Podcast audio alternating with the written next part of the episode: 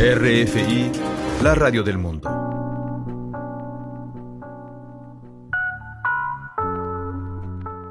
Bienvenidos a una página a la vez con ustedes, Ángela Suazo, como cada martes a las 6 de la tarde, con una retransmisión los miércoles a las 8 y 30 de la mañana a través de esta RFI Santo Domingo. Este es un espacio para hablar de libros la magia de leer, el reto de escribir y la oportunidad que tenemos todos de contar, de compartir, de transmitir. Te invito a descubrir juntos el universo que se abre entre nosotros cuando aceptamos leer un libro. Y hoy estoy aquí para hablar de novela gráfica, que es un formato de, de libro, ¿no? Muy cercano al cómic y por eso creo que ha sufrido el mal juicio de ser menospreciado por su elemento gráfico. Sin embargo, como recién leía, dice que lo más importante es que sea una buena lectura y puede llamarse como se llame. La calidad de la historia no está en su propuesta, sino en lo que implica y de dónde, y de dónde sale. La novela gráfica sí es cierto que es una fusión entre la literatura y la ilustración, pero tener una buena historia detrás es lo que la convierte en una obra. Estoy acompañada por Gabriel Castillo, que es el creador de Palmasola, una novela gráfica dominicana, es egresado de Bellas Artes, egresado de la Escuela de Diseño de Chabón, cursó una beca en Parson, ha sido ganador de premios de, de, artes plásticas, además tiene una segunda faceta que también la vamos a conocer hoy, que preside Elite Visual, que es un estudio de creación, y Palmasola es su primera novela gráfica, ya ha sido ganador en la categoría bronce en el International Manga Awards del 2019 y él ha sido seleccionado entre los 10 más creativos de la región por Forbes Centroamérica en el 2020. Gabriel, un placer para mí compartir en una página a la vez. Muchísimas, muchísimas gracias por la invitación, el momento y, y la oportunidad. ¿Qué es una novela gráfica? Bien, una novela gráfica es una historia ilustrada que extiende ya un, sinnúmero de páginas, cuando ya se vuelve un volumen amplio, ya es una novela gráfica. El cómic, el noveno arte en general tiene, tiene una particularidad y es que tiene diferentes nombres dependiendo del país de donde viene, pero es lo mismo, porque es muy, tiene un aspecto muy cultural. La cultura se refleja, es muy tangible como se refleja. Por ejemplo, en Japón, la novela gráfica o el cómic, como nosotros lo entendemos aquí en Occidente, ellos le dicen manga. Es, un, término que escucho en mi casa con mucha frecuencia. Exacto. Em, en Francia se llama bande dessinée, que significa bandas diseñadas, pero en general es, es el mismo concepto, trata de describir lo mismo. ¿Y cómo podemos encontrar esa diferencia entre una novela gráfica y ese cómic que nosotros asociamos quizá con lo que vimos de infancia, con esas boletillas que salían en los periódicos, que para nosotros esos son los cómics, o por lo menos se iniciaron así, y cuando ya me, encuentro con las novelas gráficas, por ejemplo, que mi hijo consume, eh, para mí es un abismo que separa una cosa de la otra. Sí, no, no, no es tan difícil identificar. Por ejemplo, mira, vamos a empezar de menor a mayor. Tenemos en los periódicos lo que son microcuentos, ¿verdad? Que son chistes o comentarios sociales de dos o tres viñetas. Eso es un microcuento gráfico, ¿no? Entonces también tenemos lo que es un one shot o una sola tira, que es una historia corta, autoconclusiva. Dígase 24 páginas, 32 páginas, eso es un one shot, le decimos un solo tira ya como te comenté, cuando una historia empieza, tiene capítulos, tiene el formato de capítulos, ya es una novela. Entiendo. Y en República Dominicana, ¿cómo ha ido la, aceptación, digamos, del público inicialmente al concepto de novela gráfica? Yo diría que muy positivo y al mismo tiempo lento. Creo que ha tomado tiempo digerir eh, este, este formato ¿no? de narrativa, pero el público joven y público adulto también eh, se han sentido sumamente em, orgullosos de, lo que es la novela gráfica y lo que está surgiendo ahora en, Dominicana a nivel de noveno arte, eh, porque somos la generación del 90 que venimos, venimos crecimos con el anime, ¿no? Con, con el manga. Entonces ya el público local al, se siente que, que, tiene obras autóctonas y ellos se están sintiendo muy bien yo, sé, yo he recibido un gran apoyo, tanto en la comunidad local como en la diáspora. Creo que, que también sucede de, la, de esa literaturización que dista, ¿no? De decir, bueno, no lo entiendo, pues no lo, no lo, no lo integro, quizás en la generación, como tú dices, eh, mayor o la que le dio, eh, dio a luz a la, a la generación de los 90. Sin embargo, se han hecho múltiples adaptaciones de grandes obras a novela gráfica y han sido sumamente exitosas.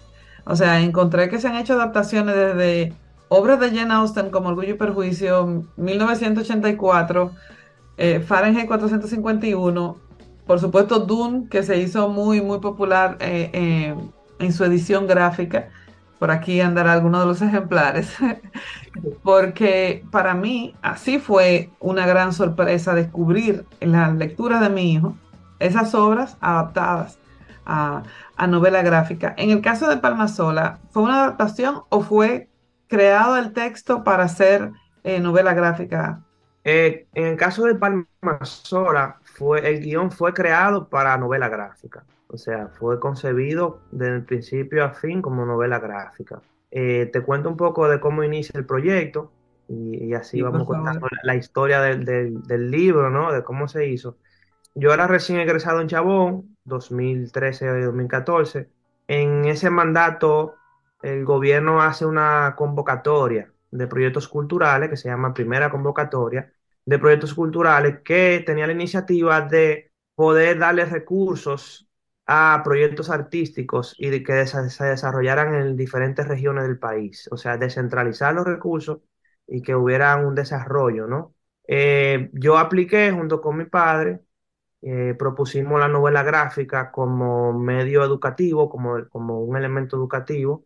Como mi padre es del sur, mi padre nació en las Matas de Farfán, aplicamos para esa región, ¿no? Eh, hice un piloto, hice una portada piloto y mi padre hizo un pequeño, una descripción, ¿no? Una sinopsis. Igual que una película, el mismo, el mismo proceso. Tuvimos la, la, la dicha de que nos seleccionaron y entonces ahí con con la guía de Angelo, que era mi mentor profesor, eh, que también estaba a cargo de, de parte del proceso de los proyectos. Ya damos inicio a Palma Sola, eh, iniciamos un proceso de investigación, como es correcto, y respetamos todo, el- respetamos el proceso, que fue lo más importante. O sea, yo, yo documenté, fui a la región eh, de Carrera de Yegua, donde sucedieron todos los hechos, entrevisté a gente que es sobreviviente, gente mayor. O sea, antes de, de dibujar hay un proceso muy largo que es de investigación. Sí.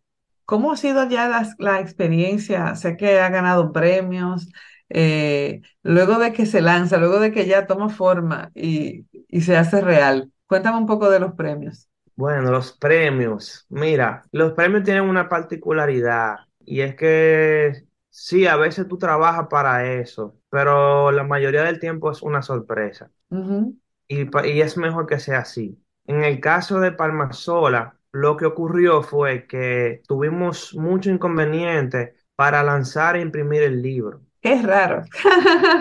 Qué raro, ¿no?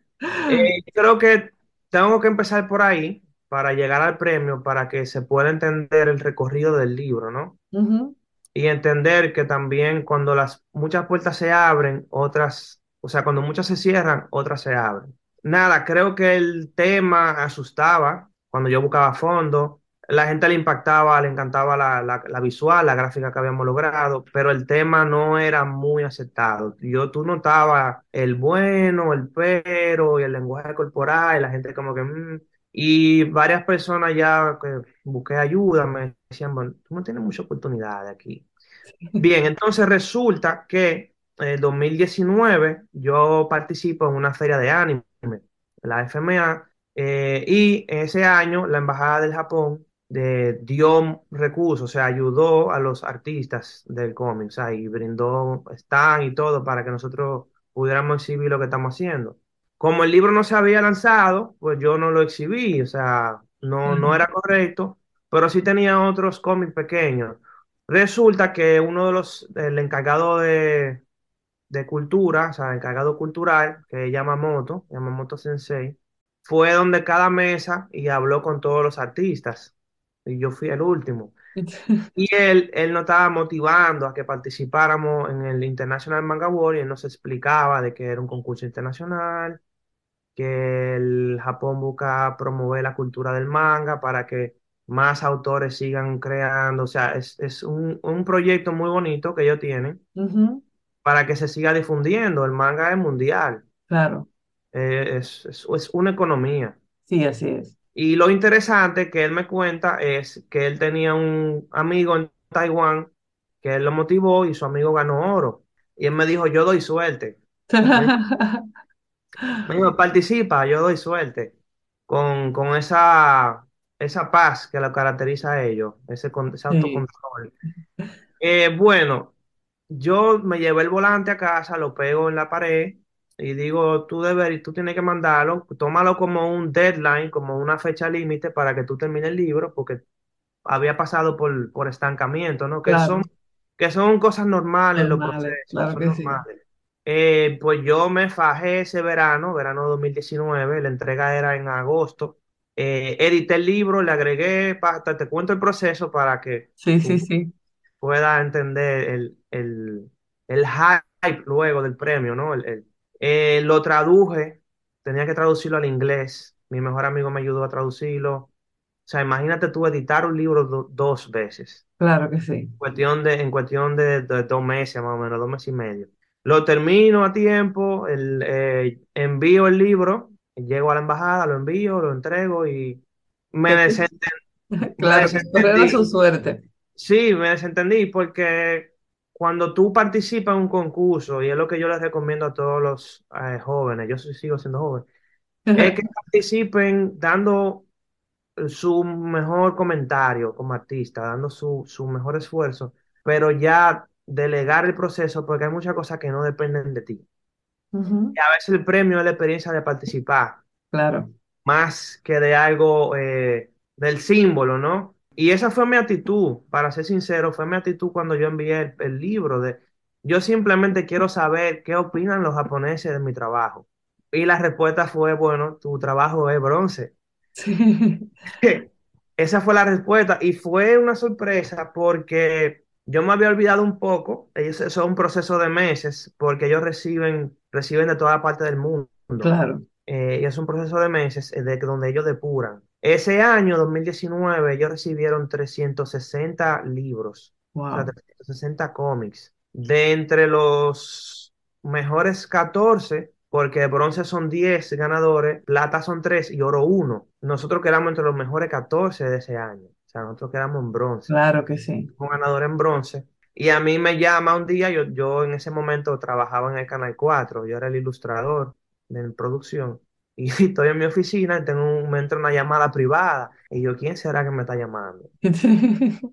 Pues resulta que la embajada de Japón y me, me dice Má- Máximo, que es dominico japonés, me dice, hola Gabriel, buen día. Bueno, mira, te estamos llamando para darte la noticia de que tú eh, fuiste seleccionado en la categoría de bronce. Yo estoy muy lejos de lo que él me está diciendo.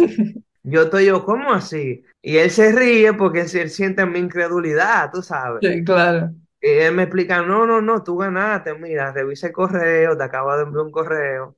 Eh, ven la semana que viene a la embajada, queremos hablar contigo. Hora japonesa, tú sabes, ven, tienen que estar 15 minutos antes. Bueno, pues, ¿qué te cuento? De ahí en adelante la vida te cambia. Todo fue un torbellino de cosas que fueron pasando, eh, muy buenas, cosas a Claro. favor. Pues nada, ahí la euforia ya, después como del shock de, oh, ganaste, o sea, tú mismo tienes que decirte lo ganaste. Eh, la euforia de llamar a la familia, llamé a mi mamá. Creo que mi mamá ya está un poco, como decimos, está bien curada conmigo. Eh, ese tipo de noticias. de todos los sustos.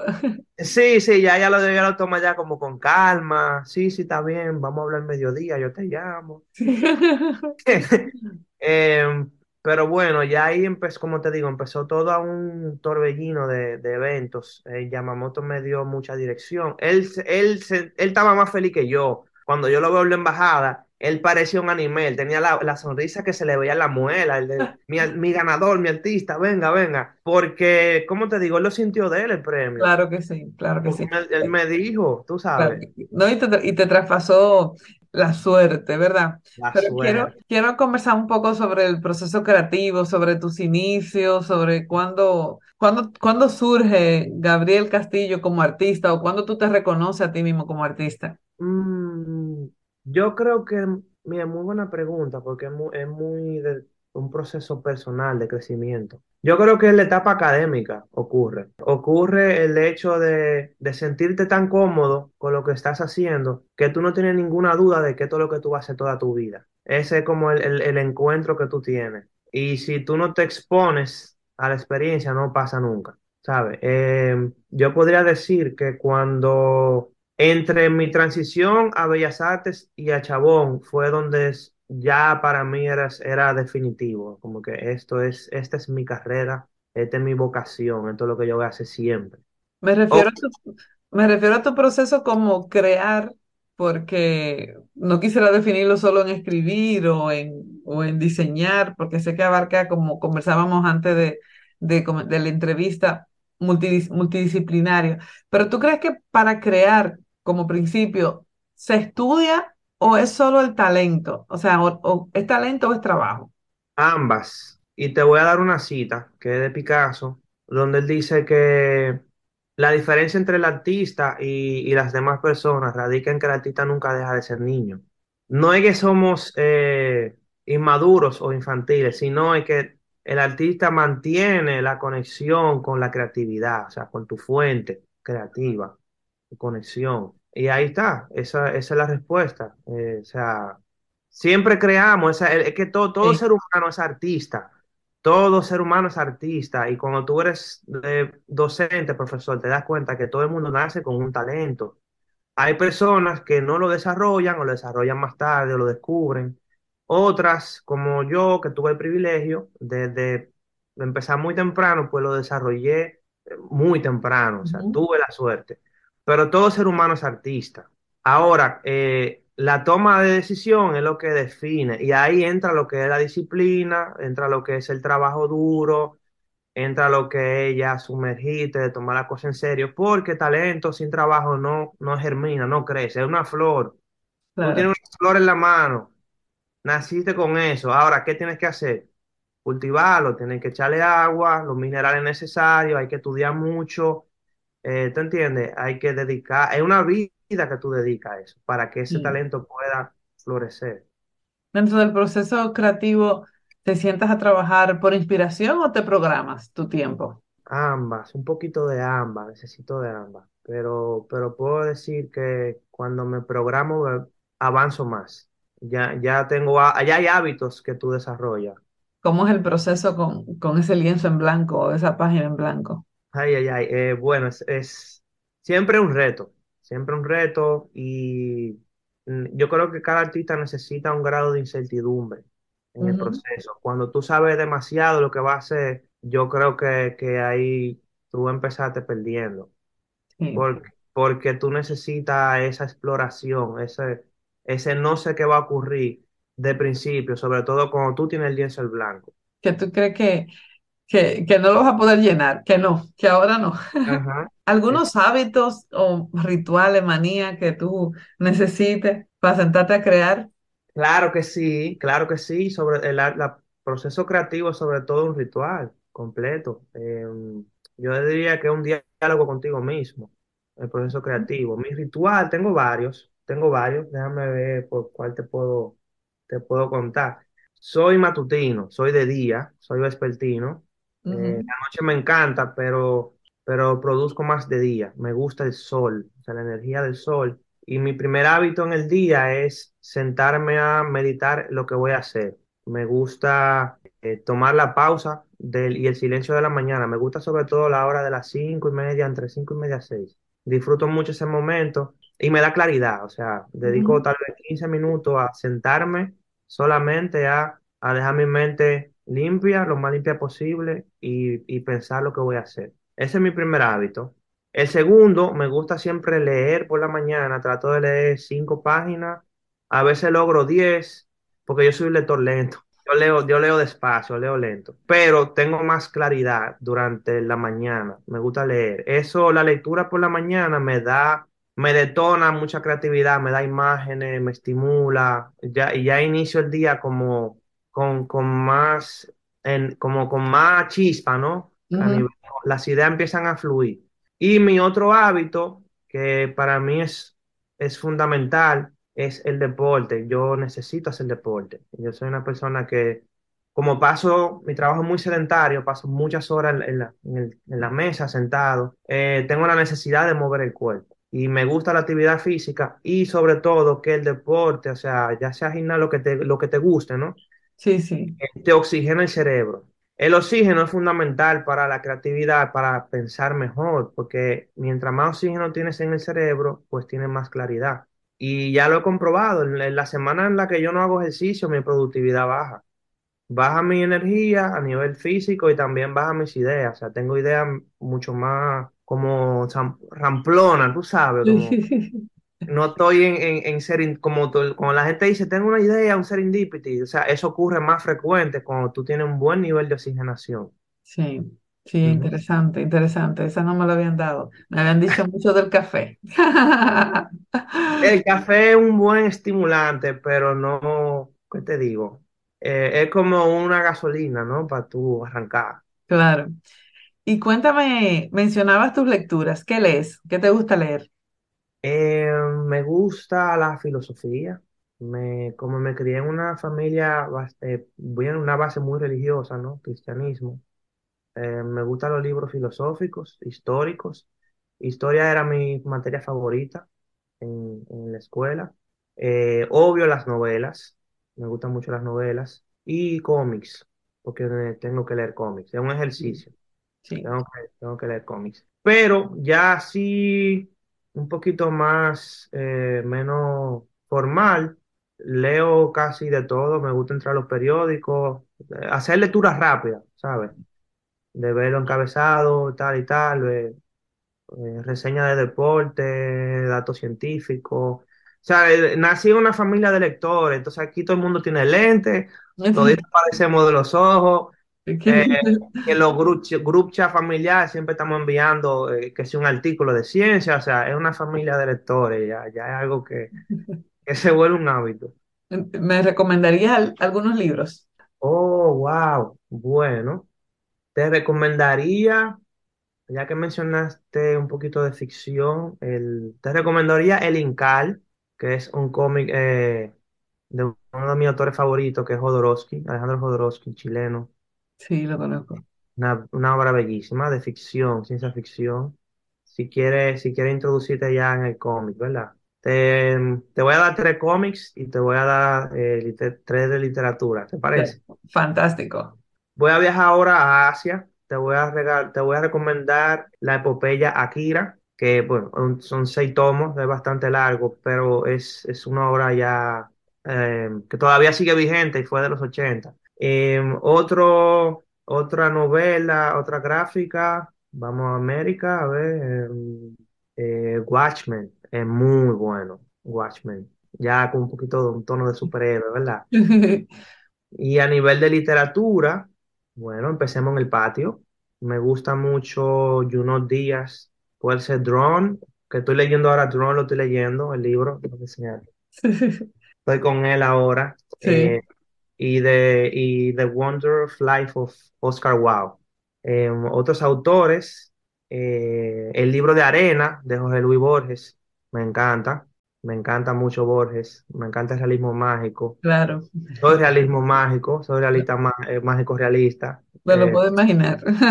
sí, Mazola es una obra de, de realismo mágico. Y otra literatura, te voy a recomendar a Murakami, que es un escritor japonés. Todo lo que él escribe es increíble, exquisito, genial. Y él siempre está, son bestsellers. Cualquier libro de él, te lo recomiendo. Bueno, y otra recomendación que tenemos es La Ona, que acaba de, de lanzarse. Cuéntame un poco sobre eso.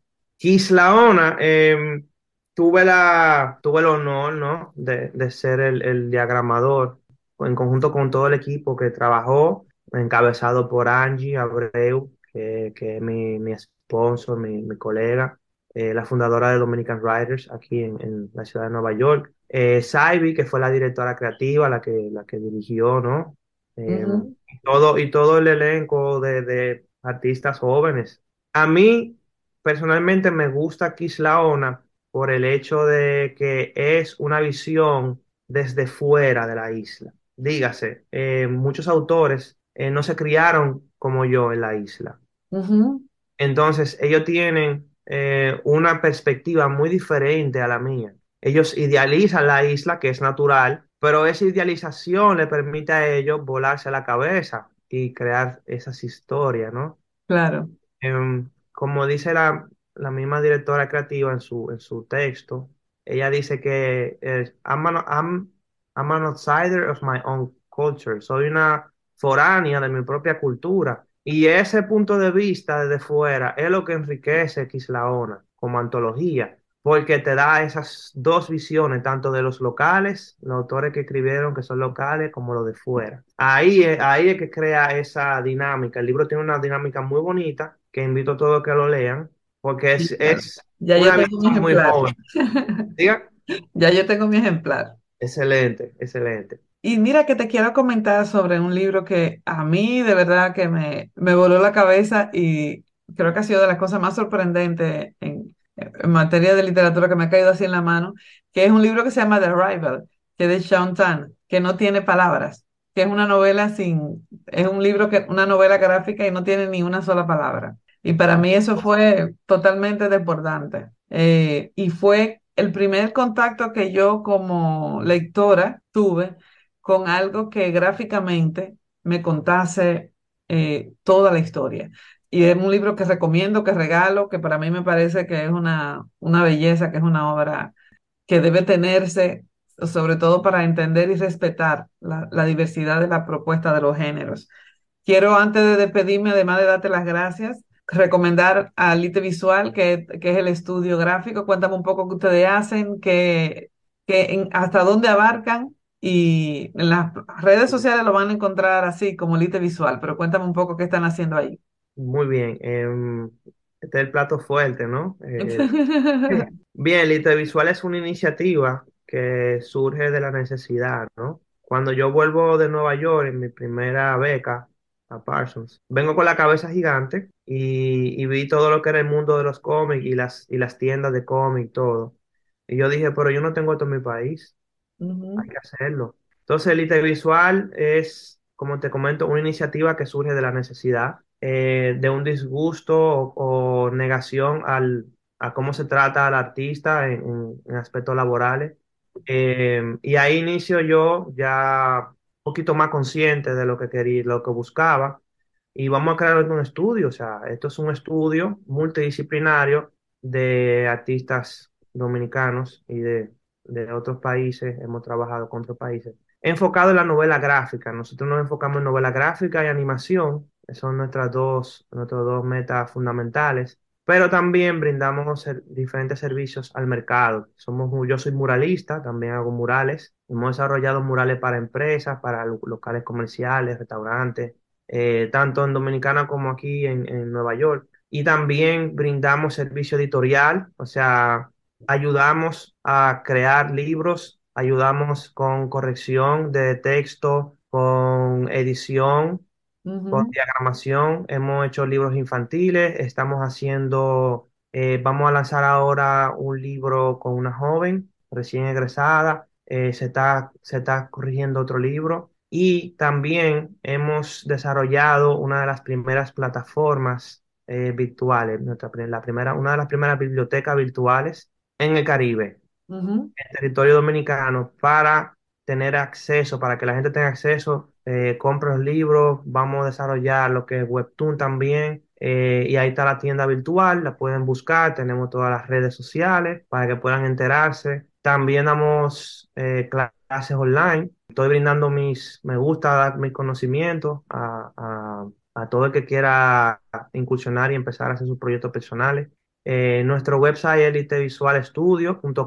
y litevisualshop.com, donde tenemos ya la tienda que pueden visitar. Nos pueden dejar comentarios. Queremos eh, mejorar, darle mejor servicio a todo el mundo. Y la meta es que esta plataforma funcione como catapulta a todos los artistas emergentes, todos los jóvenes que quieran iniciar lo que es el noveno arte, que no saben cómo, eh, que no tienen dónde publicarlo, o que nosotros les damos brindando esa, esa oportunidad. Como te comenté, este año se van a lanzar tres libros, tenemos estimado tres libros nuevos y uno de ellos es una joven de apenas 18 años. Excelente. Entonces, entonces ese- esa es mi, mi finalidad, ¿no? Con, como emprendedor, ¿no? De poder crear eh, los recursos, de poder crear las plataformas necesarias para que esto se siga desarrollando. Pues fantástico, además de la invitación a que lean Palma Sola, a que busquen a Kislaona y a que sigan Alite Visual, darte las gracias, eh, Gabriel, por acompañarme en una página a la vez y que sea la primera de muchas. Espero que sí, eh, la pasé muy bien contigo, que espero que se repita esta charla con un café. Con un café, que así sea.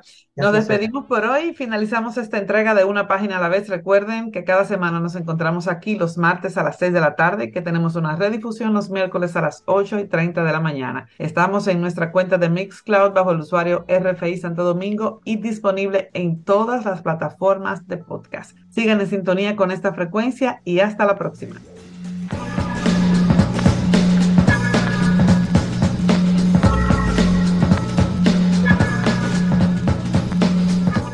RFI, la radio del mundo.